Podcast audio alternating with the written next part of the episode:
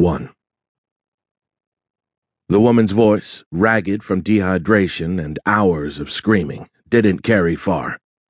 Even before she'd been beaten and locked away, the hundred feet of soil, stone, and sand above her head guaranteed that no one would hear her pleas for help.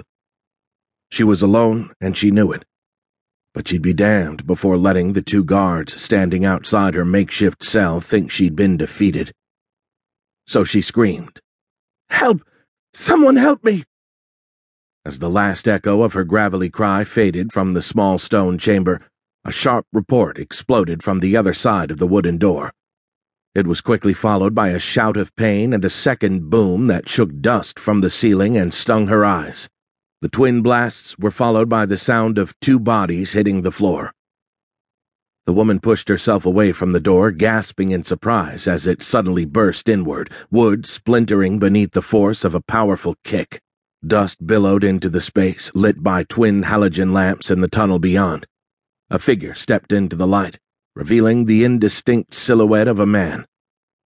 As he stepped forward over one of the dead guards, who was dressed like a tourist, the shape of her rescuer resolved. He was tall and slim. A revolver rested comfortably in each hand. But the most distinguishing feature was the Stetson hat resting atop his head. It struck her as unusual because it was a relatively unheard of accessory, not just in Tanis, Egypt, which they were beneath but in all of the Middle East, primarily because it was distinctly American. But was he a friend? She held the secret to an ancient source of power for which several men, corporations, or governments might kill. This man could simply be after the same thing. Why are you here? The man paused in the light, perhaps confused by the question. Heard screaming, he said, his accent Eastern European. What do you want? she asked.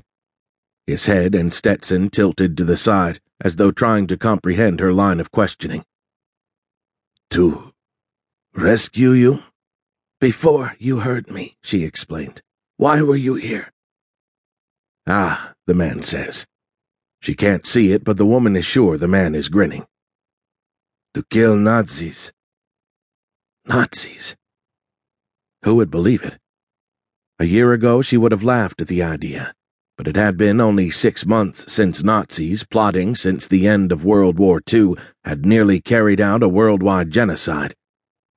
Their plan had been undone by a man the world knew as Lincoln Miller, who had survived the first attack that wiped out Miami.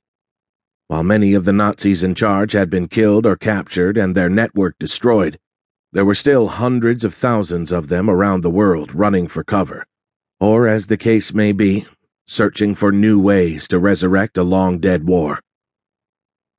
Given the fact that there were now two dead Nazis lying outside her door, she decided to believe him. She just had one last question.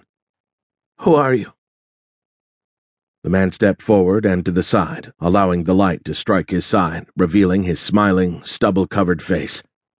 He wore a tactical vest over a white shirt with rolled up sleeves a red bandana around his neck, blue jeans, and a pair of dust covered brown leather boots. He holstered his two revolvers, one on each hip. I am cowboy, he said. I am gunslinger.